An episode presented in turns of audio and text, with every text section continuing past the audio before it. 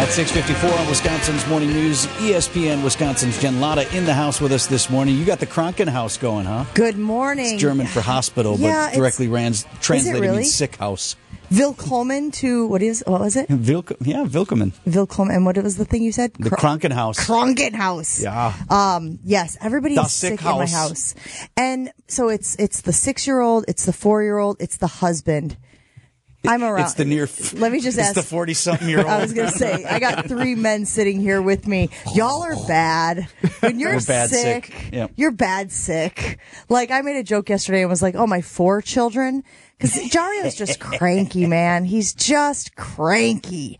And he's he hasn't been feeling well. Uh, he went to San Francisco to cover the game, and he wasn't feeling well there. And you don't know how travel Ugh. can just suck the life out of you when you're feeling 100%. So when you're down to like a 64%, it just makes it all worse. So we're not sleeping at all. I was telling you guys when I walked in, my, my baby girl is snoring like she's got sleep apnea. She's just like, Oh man!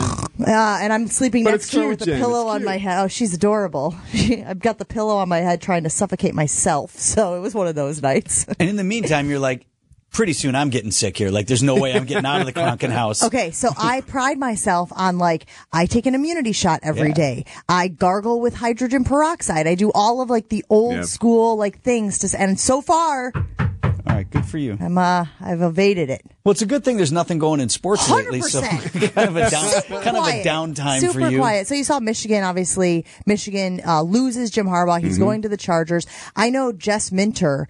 Big name that people have been talking about as somebody they want. He's the defensive coordinator for Michigan. And by the way, Michigan's defense was fantastic, as you guys saw this year.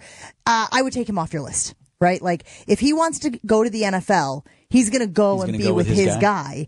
at LA, right? He's not going to go, it's been great, Jim, but I'm going to go to Green Bay, you know, unless he's got a thing for the Midwest, in, in which case, yeah. Well, what about uh, a former UW defensive coordinator?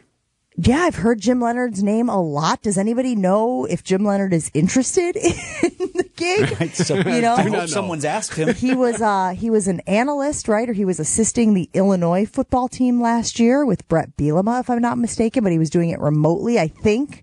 Don't quote me on that. So obviously, he still has. But wasn't he an floated last interest. time around? And there was I thought sort they of a offered him the nah, job, right? didn't Yeah, he was the number one. Yeah. He was LaFleur's want, number one want. Different spot in his life at turned that it time. down. So so and then of course we got the Bucks with a big win last night with interim head coach Joe Prunty. I was saying to Doc Brandon, Rivers is coming in. Like It's one game, but like felt it was really important for the Bucks to go out and win that game, and really a signature statement by them to say, "All right, there's all this turmoil around us. We're going to go out here and ball, and not only that, beat a pretty good Cleveland team." did they seem lighter to you guys? Did it seem? Now, I don't want to Like be a weight projecting. off. Agree. But Yeah. didn't it seem like? And even Melanie Ricks had a uh, in-game report when they were coming out of a timeout, and she said, you know, they're leaning in. They're you know there seemed to be a different vibe. You know, than at times when, and she didn't say this, but we had heard it through the grapevine, guys would come out of timeouts confused and not knowing exactly what the assignments were and who they were covering and sometimes what the play was. So, uh, did seem lighter. That video of them doing the dance that was shared by the Bucks social media, social media now. and apparently they do it all the time. But since they put it out Yeah. for the game where they got the coach is gone, people are speculating. There's a lot of speculation going on, dancing on graves and things like that. So I don't hey, see that fun spirit in time, this team, right. Fun time to be covering Wisconsin sports for sure, guys. Somebody just texted in, "What you got over there is a man cold." I have a man that's- cold. no, oh, you I don't. got a man cold. Oh, for yeah, sure. I've you're got a dealing with man that. cold. That's no good. My new Yep. strategy on that is like just try to ignore it.